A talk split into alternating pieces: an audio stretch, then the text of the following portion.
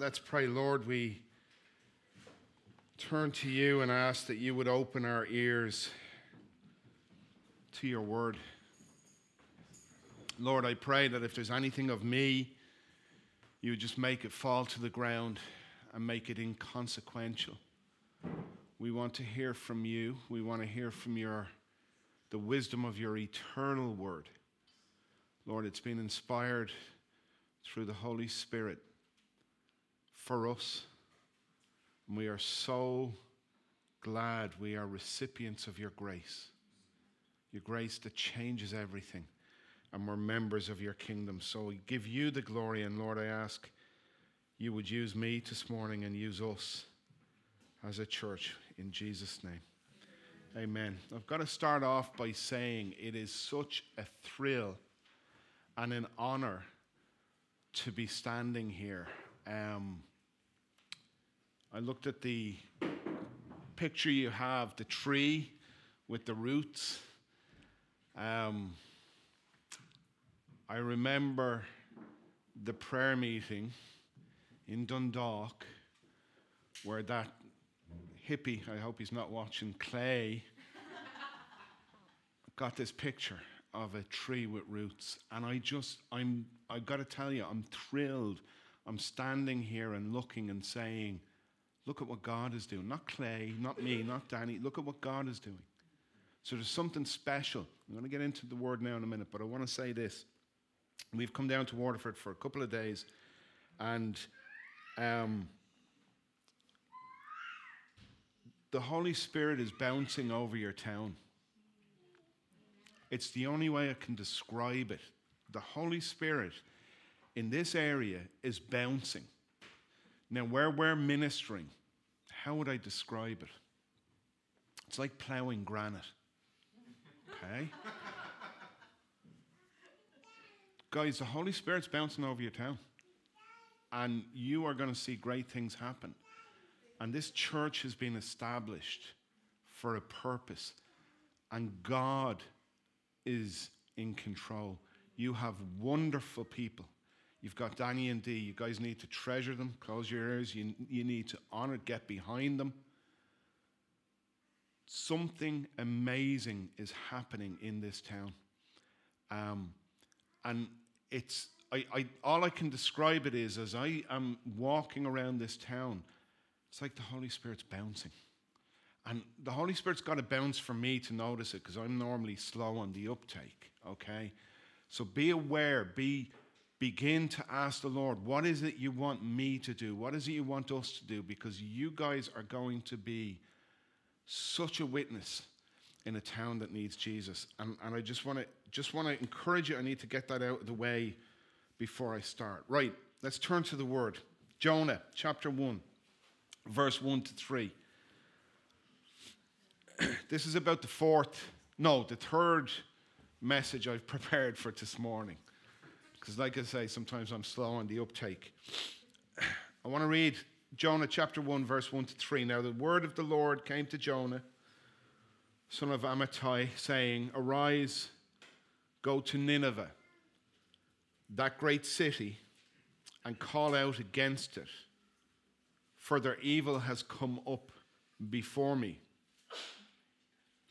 But Jonah rose to flee to Tarshish from the presence of the Lord. He went down to Joppa and found a ship going to Tarshish. So he paid the fare and went down into it to go with them to Tarshish, away from the presence of the Lord. There are the, the minor prophets in the Old Testament are full of so many really important principles for us. And we've got to discern what is it the Lord has to say to us through books like Jonah, through books like Daniel. Um, and I, I really believe this is a word in season for the church in Ireland. I believe this is a word in season for this church. We pick up in verse 1 of chapter 1 where we're told very dramatically Now the word of the Lord came to Jonah, saying, There's no lead up, there's no context. We're not told the backstory. We're not told if Jonah was fresh out of Bible school. We're not told if Jonah knew all the things he needed to know. We're not told whether he was waiting for the word of the Lord or was he rebelling from the Lord already. We're not told any of that. But what we are told is that the word of the Lord came to Jonah. And the question I want to ask you, I'll ask a lot of questions. It's easy to do because I won't be here next week. He can answer all the questions, right? The question for you is Are you, are you calling out to the Lord? What's the word of the Lord for me? What's the Lord asking me to do? Strength of the church isn't in the pastor. Strength of the church is in the body. The church are the called out saints of God. And every one of us has a role. Every one of us has a job to do. Every one of us has a calling, and we're going to get into that and we're going to unpack that a little bit as we go along here. But let me just lay some groundwork by asking if the Lord was to speak to you today, how would you react?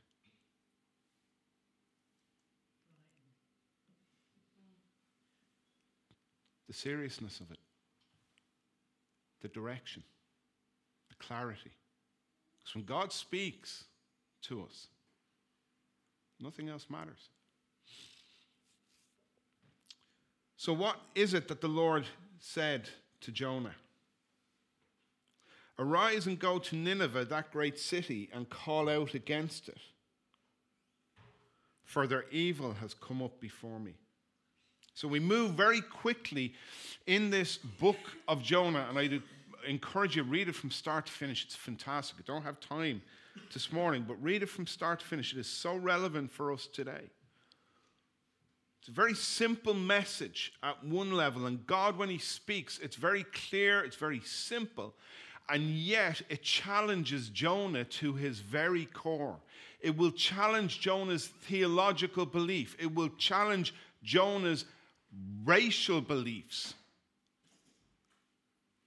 It will challenge him to his very core, and yet we can read it and say, oh, this is so simple, just go to Nineveh. But we need to unpack this and understand it because it's a message for us today. There are layers in this message in terms of the implication that we need to unpack. So go to Nineveh. We all like a break, we all like to go on our holidays. Got to tell you, Nineveh would not be on your holiday destination, right? Unless you really need pastoral help. The city of Nineveh was the capital of the Assyrian Empire. It was a large and prominent city in its day. It's not in Israel. And God called Jonah to go to a pagan Gentile city and call them to repentance. Now, if Instagram was around then, what you would see is pictures of skulls uh, amassed like pyramids. So, what the Assyrians did, these were a really nice bunch of people. They would go and conquer people and they would chop their heads off. They would boil the heads, right? We won't go any deeper. We're not doing a show and tell this morning, so don't worry about it, okay? And they would put the skulls of their conquered victims in tributes of pyramids as you came in to the city. Who's really excited to go to Nineveh? Yeah. Historians say that Nineveh was the largest city in the world at that time. It was a large, important capital of a dominating empire and surely would have been an intimidating place to go. What does the message say indirectly? God is concerned about the whole world. I think Israel and Israelis in the day would have thought that's just such a wicked city. God will never be interested in it. But God was interested in it. Why is God interested in Dundalk or even Waterford? Because his son came to die for every person in here.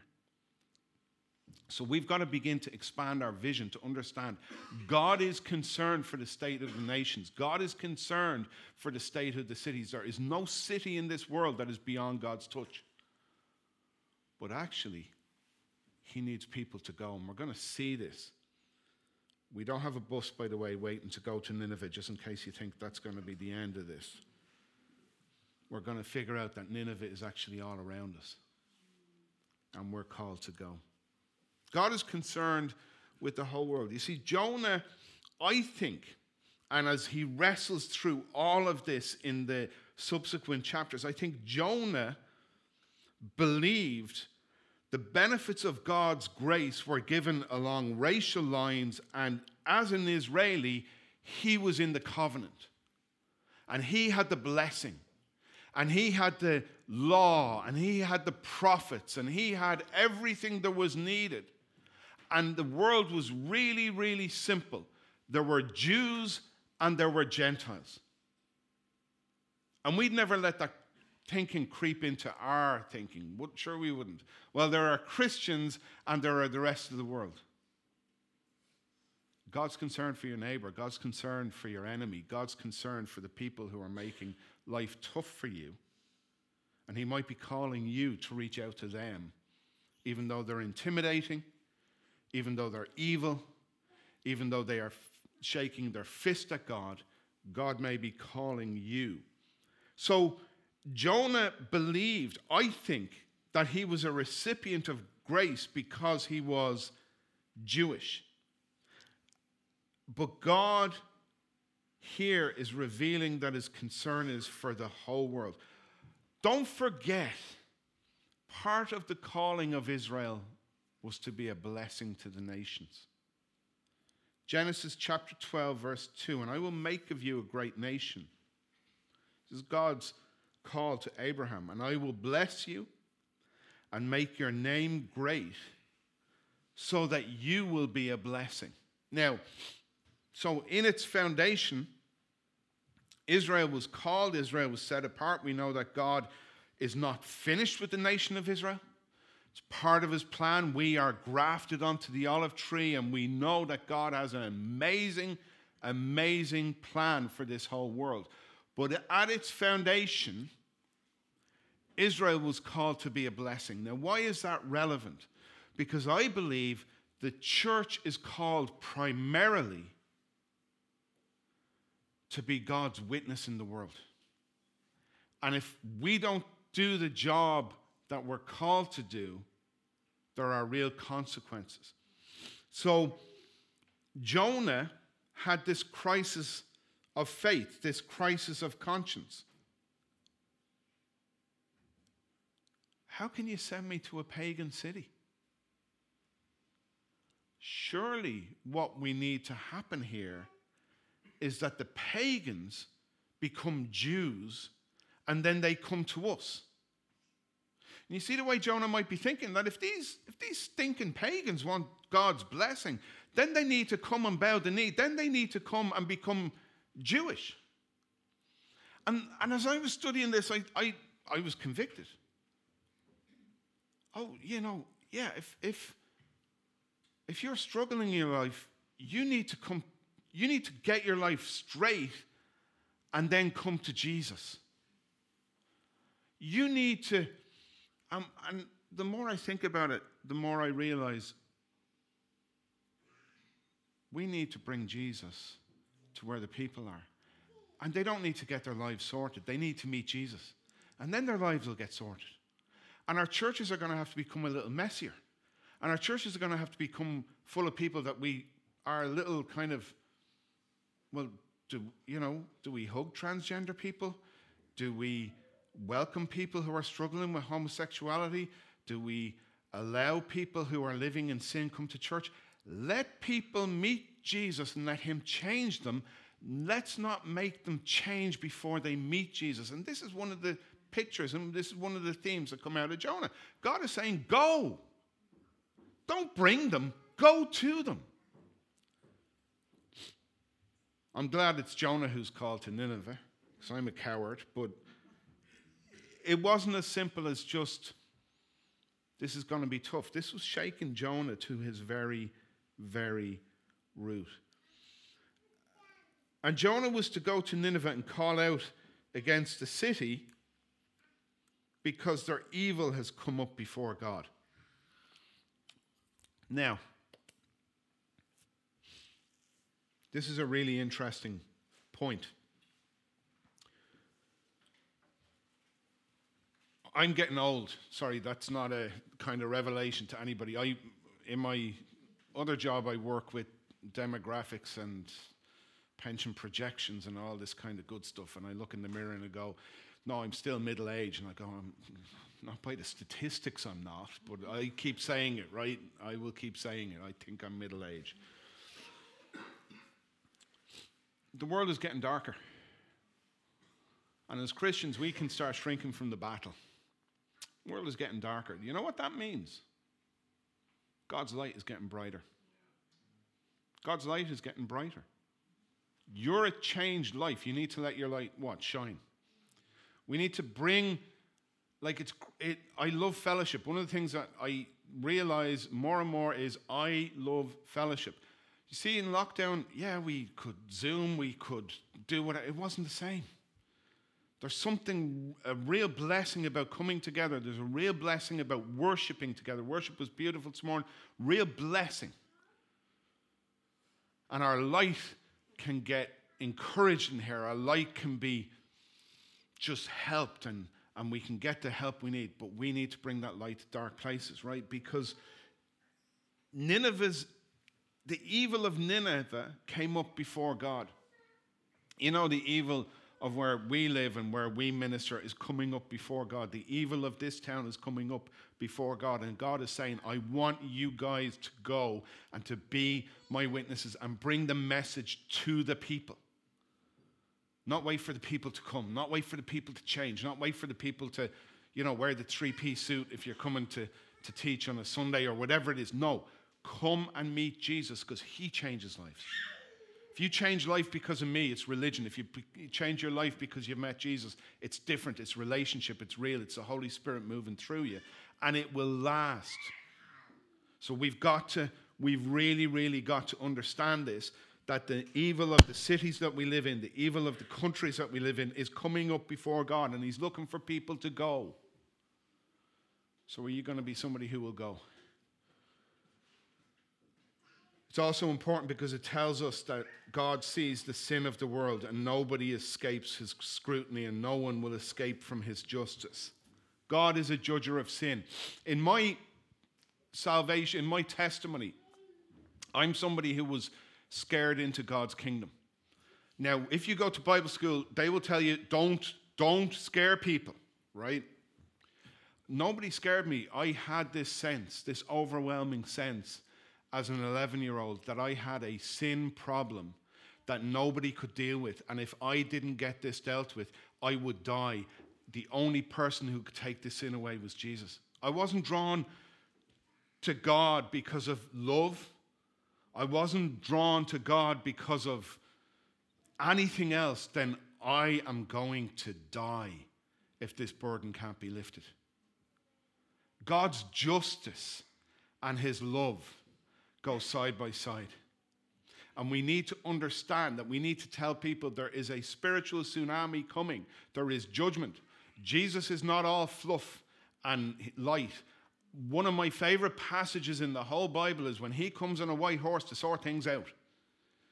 And he's coming with a sword. And he's coming to make war against the nations. And we need to tell people you need to get ready because judgment is coming. And judgment is coming on our cities, and judgment is coming on our nation, and judgment.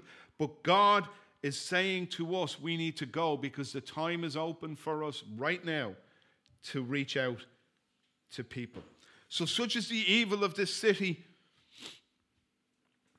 that God wanted to send a prophet, a spokesperson, somebody to bring the message to the city. Now, up to this point, it all seems fairly simple.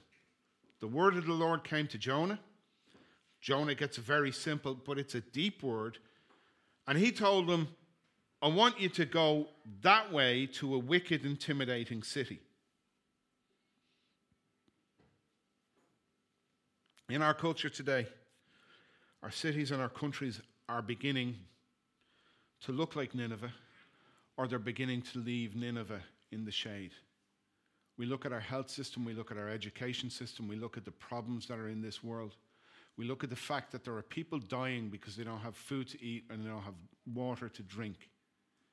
And we in the West throw out more food and water than is needed to feed the whole world. The evil of this world, the evil of our cities, Nineveh is here with us.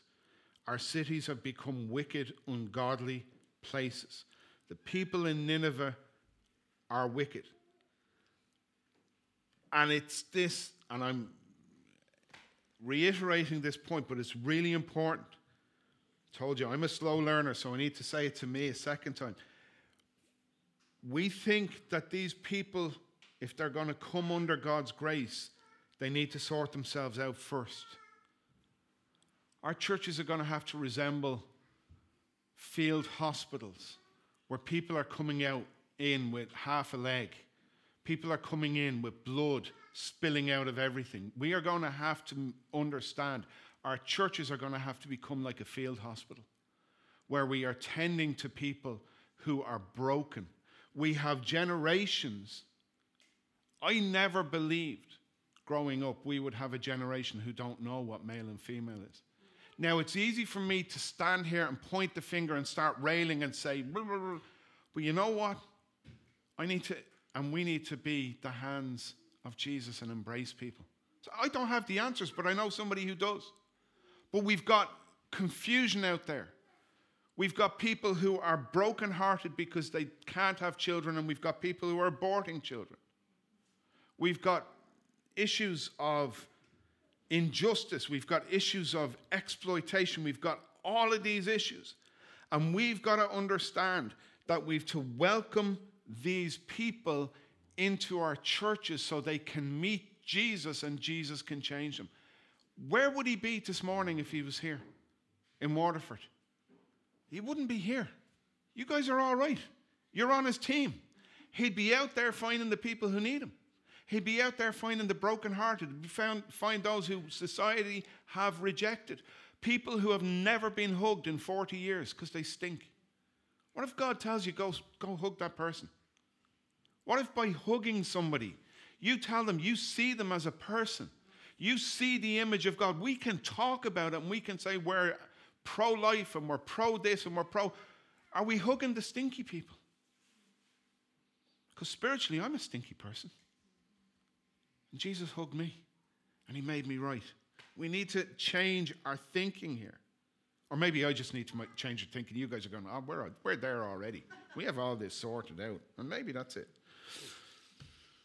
If you look at the issue of grace, grace changes everything. It is amazing, it is outrageous. We love to be recipients of it, and then we become Pharisees. Are you going, is God going to show grace to that person? Yes, He is, because He showed it to you. Um, God will look to meet us where we are. What is our message to the lost, to the confused, to the bewildered, to those whose society have left behind, to those who don't know what body they are in, they don't know who they are? And the answer is, oh, we'll change things, but the pain doesn't go away. What is our answer to people who are looking for life, who are carrying burdens that no one but Jesus can lift. It has to be come to Jesus, He will change you. Not sort yourself out and then come to Jesus. Come just as you are. Now, are you guys ready?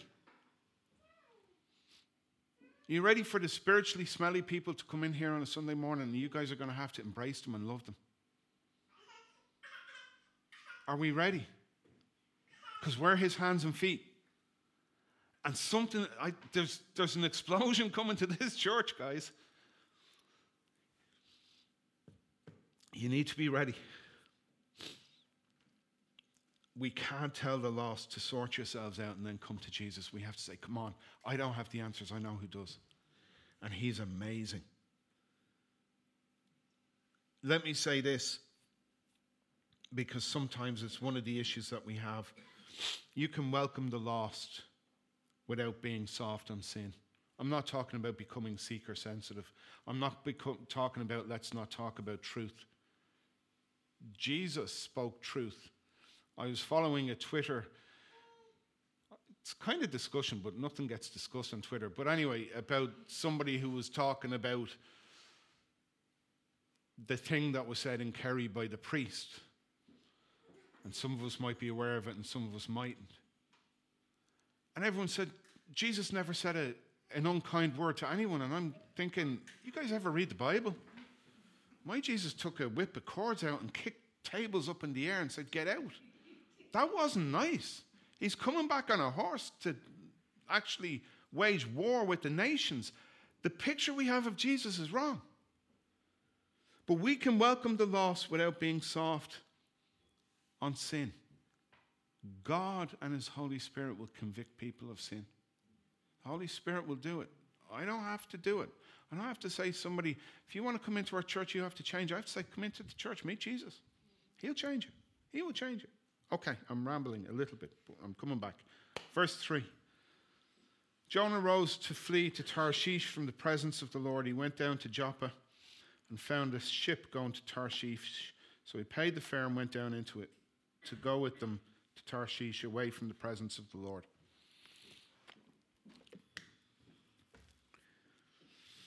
If Joppa's here and Nineveh's here, Tarshish is over there. Okay? It's in Spain. Jonah decided I'm going to go to Spain for the holidays. This is a really sad verse. Um, Jonah rose to flee from the presence of the Lord. He went from the port city of Joppa. He got on a boat that was going to the other side of the known world at that point. Now, there's a lot for us to unpack here. Let's start with the thought of fleeing from the presence of the Lord. You see, Jonah thought that God's presence was in Israel. And while God is interested in Israel, and while Israel has a special part in God's plan, He is God of the world. He is God of the universe. He is God of the multiverse and the cosmos. Everything that's been created, God is the God of. The things that our telescopes have yet to see, and scientists say new evidence, there's new things we can see that we couldn't see yesterday, that tells us something. Yeah, it tells us we've a better telescope, but God made it. So He's created all of this, and He is the master and the upholder of life, and He is in everywhere. So there is nowhere we can go to flee from the presence of the Lord. But Jonah thought he could. Why? Because Jonah was convinced that God's presence was in Israel. Now, as a side note, some of us are like that when we come to church. We come to church, you put your Sunday morning face on. You suck a lemon before you come to church, find a big Bible to tuck under your arm, and you're ready to go. You look sanctimonious and holy and kind of studious. You know that kind of, right. But on Monday, it's you time. I can do what I want. Why? Well, I'm not in that place that I go where I am with God. And so we can have that same kind of experience of trying to flee from the presence of the Lord. It's not possible, guys, because wherever you go, He's there with you.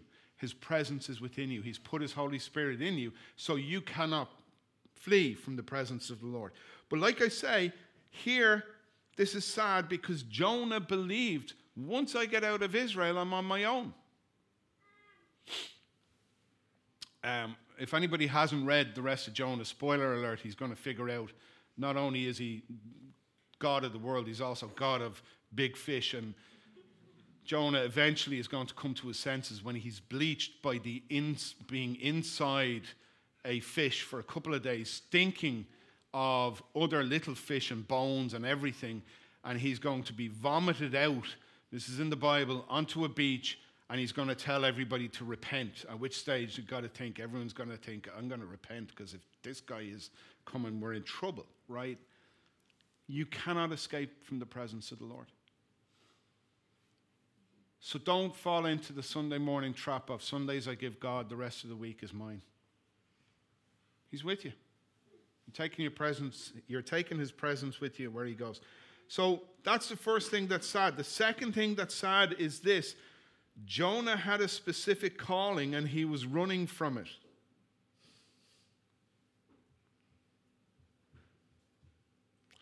One of the saddest things I deal with in ministry, there's lots of happy things. One of the saddest things I deal with in ministry is when I see a calling that is on somebody to do something and somebody ignores it or walks away from it. It's heartbreaking. It's absolutely heartbreaking. There's normally a great story in a great context. Well, I, you know, I haven't, I don't know Greek and I don't know Hebrew and I haven't studied Aramaic, so I'm not really ready to be used by the Lord. But next year, I'm, I'm, I'm going to be used by the Lord. And then ten, after 10 year, 10 of those next years, a decade is gone, and you're still looking at somebody who's running away from their calling. And then they say to me, Well, why is it I feel far from God? And you're kind of going, Okay. God's called you to something, and you're ignoring that call. And then you're saying, What like why do I feel far from God? You're running from him. And you're not doing what God has called you to do, and you're robbing people of the blessing of your ministry. So God is looking at you and saying you're a spoiled brat, but you're still expecting blessing. Oh, yeah, that's because I'm special. I have a different diet. I, I, I don't know. It's like I've got a different deal with God. He understands me. Yeah, He does. But He's also called you to do this. And I just want to throw out this is a great thing about being here this morning. I can walk out the door and that's it then. Let me just throw out I look on the law of averages. In this room, there are people who I don't know your story, but I'm going to tell you, you're fleeing from your calling. And, and don't worry, I'm, I'm not kind of like the Holy Spirit is saying, person on the seventh row wearing this or that. I, listen, this is just pure averages, right? Because I've been around churches for a while. There are so many people who will run from their calling. And then they look at this chaos that's happening in their life. And then they look at the pastor and they blame him. It's his fault. What did I do? It's your fault. If God has spoken to you and He's called you to do something, with the greatest respect, grow up and do it. And I mean that lovingly. I don't mean that in a bad way. I mean that lovingly. Because when you begin to do what God has called you, He adds to that calling. And all of a sudden, then you're feeling like, I've got that presence of the Lord with me. I've got this, His hand is on me. The saddest thing is when people run away from His calling. I love that God is a God of second chances. And for those of us who need them, He's a God of third chances and fourth and fifth. He won't give up on us. But there are implications to us not doing what we've been called to do. And we need to figure that out. When I talk to these people, I hear a lot of context as to why they're not following God's calling. It's sad. It's sad because it's always, yeah, there's a story oh, well, I was feeling that, but I wasn't confident, or somebody said boo to me, or whatever it is. And you've got to say, you're missing the calling of your life. I have been, we have been planting, pastoring a church for, what does Mr. Brennan say, for more years than I care to remember, for 24 years, right? I don't know where the 24 years have gone. It is 24, is it? Yeah, yeah, okay. The keeper of the the secrets is nodding. It's 24 years.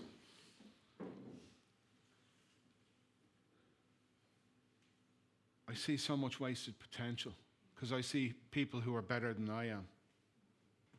Doesn't, doesn't worry me. If, if God wants to put me out to grass and to pasture quicker because there's better people to come, what a blessing. What a blessing that there's a next generation to carry the torch. What a blessing. But I see so much wasted potential. The potential that in, is in this room, by the way, spiritually is frightening. It's not that you guys, you, you're not frightening. The potential spiritually that's in this room is frightening. Because God has called every one of us in this room to do something for Him. You start doing this, guys, you're going to have to buy half a Waterford to meet because the walls just will not, you'll need to start going this way and that way. Why? Because the potential is huge. Every one of us is called. It's sad. Jesus is really clear about this. Luke chapter 9, verse 62. By the way, this is the words of Jesus who doesn't say kind of harsh things to anyone. It's like, yeah, okay. Jesus said to him, No one who puts his hand to the plow and looks back is fit for the kingdom of God. He didn't really mean that. Sure, he didn't. That was kind of just, ah, listen, lads, would you just be serious? No, this is serious.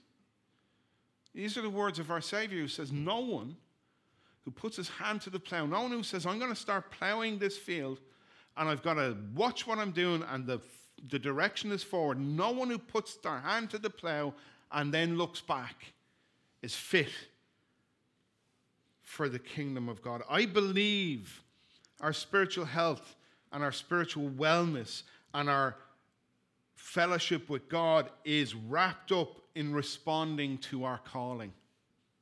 There are so many people who turn back. There are so many people like Jonah who get a specific call but will not respond to it or will ignore it or will turn from it. So let me ask you another hard question.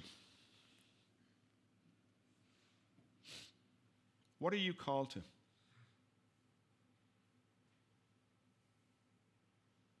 Now, if you can't answer that question and you're a Christian,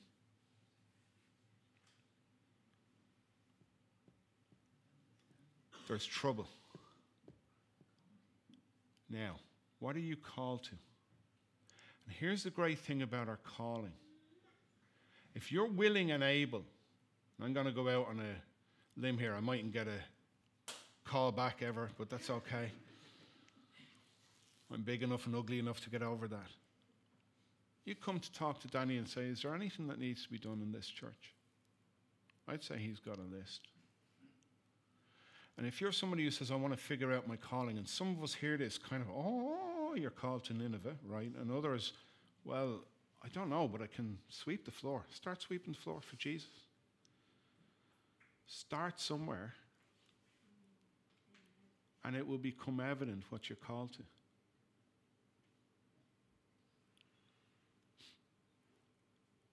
I know I'm called to teach. I've, I like teaching. I'm going to let you in on a secret. I'm a pastor. I don't, I don't naturally like people. so this is, this is confession time. I don't, I'm, you meet my wife. She's bubbly. She's like, boom. She's, you know, she's a hugger. So's my son. No, I said I wouldn't go there. Faker, I nearly did. I'm not. But God can call you and use you. And sometimes calls you and uses you and says, I want you out of your comfort zone.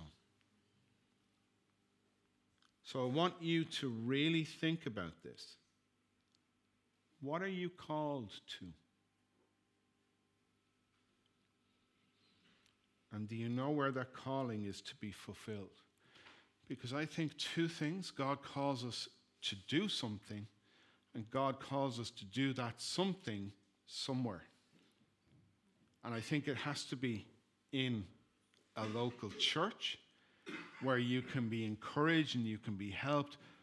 He's calling you guys to do something here. What is it? And it's an individual calling. If you don't know what it is you're called to, and if it is that you don't know where it is that you're called to do it, you might be in danger of being led astray. One of my favorite awkward conversations with people in our churches when they come to us and say, come to me and say, and you always know they come at you kind of sideways. You know, when somebody's kind of, they're coming that way and you go, this is going to be an interesting conversation. I'm getting nothing out of this church. Now, 10, 15 years ago, I would have sat down, well, let's try and understand this. Now I'm a little bit kind of more, let's get to the point. Okay, before I answer or address that question, let me ask you a question. What are you bringing to this church? Well, that's not what I want to talk to. Yeah, but the two things are really, really connected. Because if you're in a church and not bringing anything, you are what's known in economic terms as a free rider. You're coming along and drawing and expecting everybody else to give. But if you're coming to a church, and if this is your church, and I tell you this is a strong church, if this is your church and your roots are going down here, what are you bringing? Because what you get out is going to relate. There's a relationship between what you get and what you give. And if you want to get more out of a church, give more of yourself, your time, your talent, your treasure, the things that you're called to do. We've got to do it. Later in the story of Jonah, and for those of you who want to get out of here at some stage this morning, you'd be glad to know we're only looking at three verses. But later in the story of Jonah, God intervenes and says to Jonah, You think you're going that way? No, I'm putting you on a return trip, but it's not in, a, in first class, by the way. It's in the belly of a whale. You're going to stink. You are going to be changed by this experience. And in the belly of the whale, you're going to call out to me and I'm going to save you.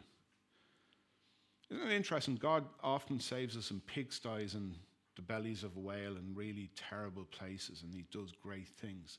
We're going to see that. But there is a danger that if you don't know what it is you are called to, and if you don't know where it is you're called to, that you can be walking away from this. And that's sad. I'm nearly done. I know that's when a pastor or preacher says that, it's a little kind of, mm, is he really nearly done? I am. There's hope. I've got one passage and four questions, and then I'm done. Are we all called? Ephesians chapter 2, verse 8 to 10 For by grace you've been saved through faith. This is not your own doing, it is the gift of God. I don't know if you have the saying in Waterford look at your man, he thinks he's God's gift. I know I'm God's gift because there's nothing in me that's good, right? Not as a result of works, so that no one may boast. For we are his workmanship, created in Christ Jesus for good works, which God prepared beforehand that we should walk in them.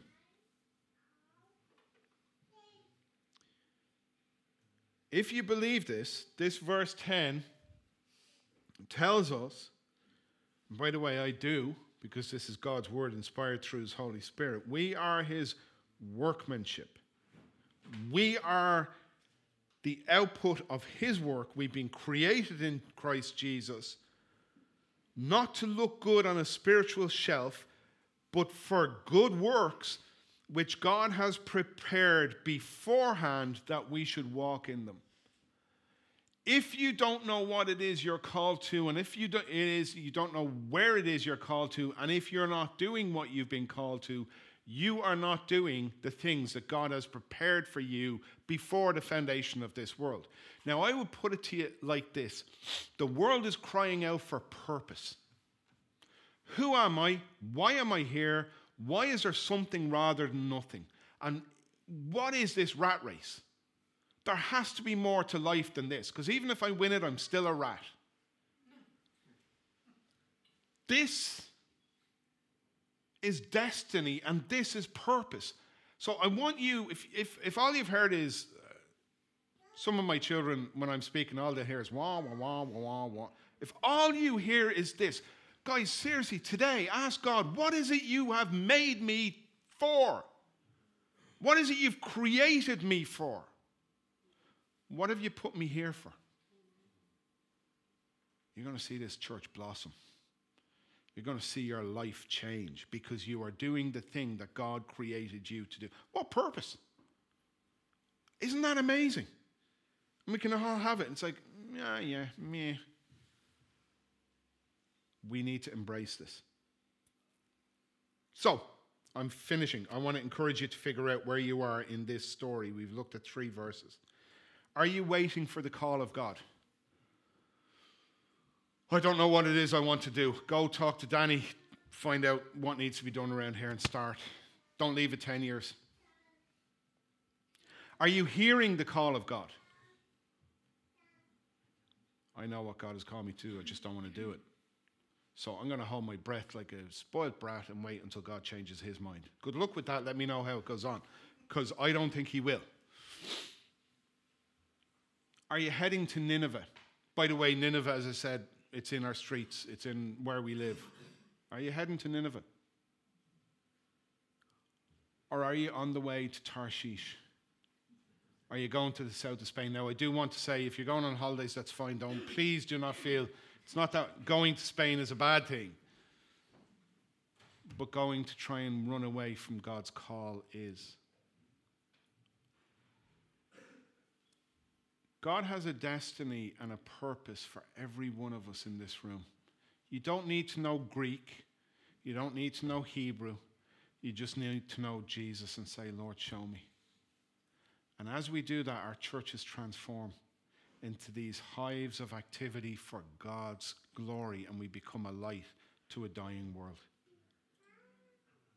Go to Nineveh. The views are great. God's Spirit will be with you, and you will make a change in this world. Let's pray. Lord, I thank you for your word. Thank you for the honor it is to share in this place. Lord, I pray a blessing on this church. I pray your spirit to flow through the people who are in this church so that they can bring your message and your light to a dying world. And we pray this in Jesus' precious name. Amen. Thank you, guys.